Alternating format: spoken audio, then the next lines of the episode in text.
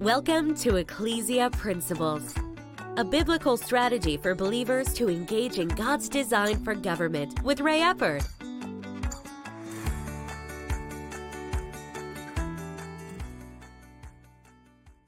Bo, hello. Glad you could join us again today. Right now, we're discussing the spiritual dynamic of government. And with this, we've been looking at strongholds because Satan desires to build strongholds. And in 2 Corinthians chapter 10, verse 4, we're told to pull down strongholds. And the process of doing that is put into verse 5. Now, what we've done is we've actually went to the end of verse 5 and worked our way back to see how a stronghold is built so that we can follow this process through and it'll help us better understand where we are in our culture today. Verse 5 says, Casting down arguments and every high thing that exalts itself against the knowledge of God, bringing every thought into captivity to the obedience of Christ. So, very quickly, we'll go back the other way. The first thing that happens with a stronghold is there's things that God says no to that are entertained. The thoughts are entertained.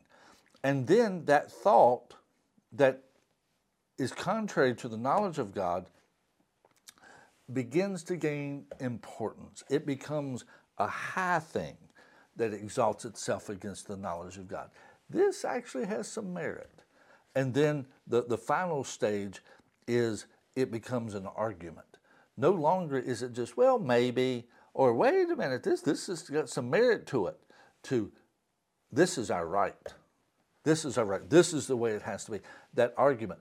And once it hits the argument stage, as we've talked about, then that releases, if you would, or opens up the imagination to then begin to envision a world without God's boundaries.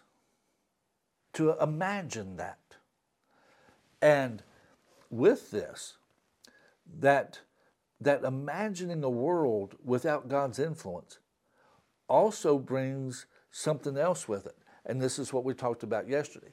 It imagines a world without consequences for disobeying God. Now, here's the thing, and, and this is where it hits the apex of the problem, is the only way that you can not have consequences for disobedience. See, and here what I'm talking about is a person that doesn't believe in God, doesn't think God's a part of anything, or doesn't want God to be a part of anything, the highest form of power at that point becomes government. And the way you eliminate consequences is you have to create governmental support for your argument.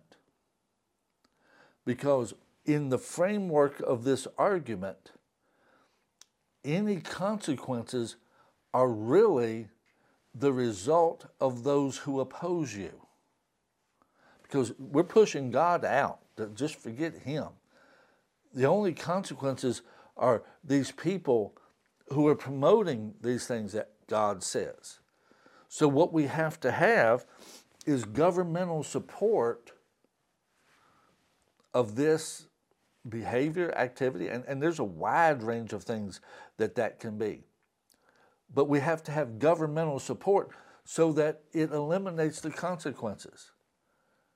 It eliminates, if you would, free speech.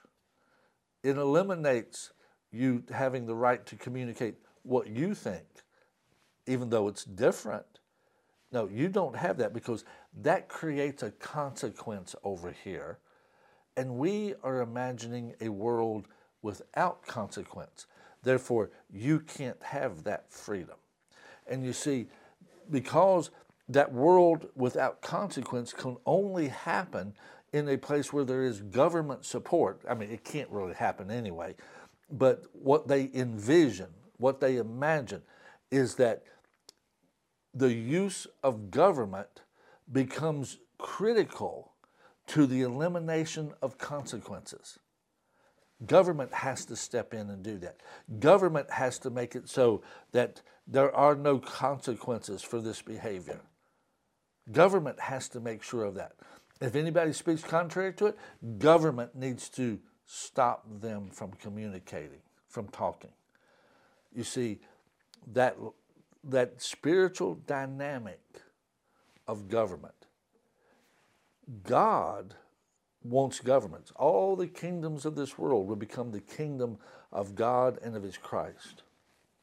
And Satan seeks to have control of governments because at that point, that is actually the epitome.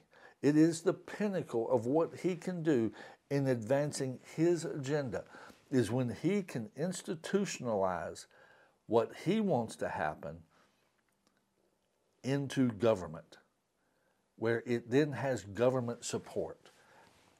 And then everything else can fall in line. And when his agenda gains ascendancy, it always reduces freedoms because his lie is the same one he told Eve. God said you would die if you ate of the fruit, but you won't. There will be no consequences there will only be benefits. And anybody that says otherwise, we have to stop them from talking. And so, as a result of that, Satan's agenda, because Satan is a tyrant, when his influence gains ascendancy within a government, that government moves more and more towards tyrannical action.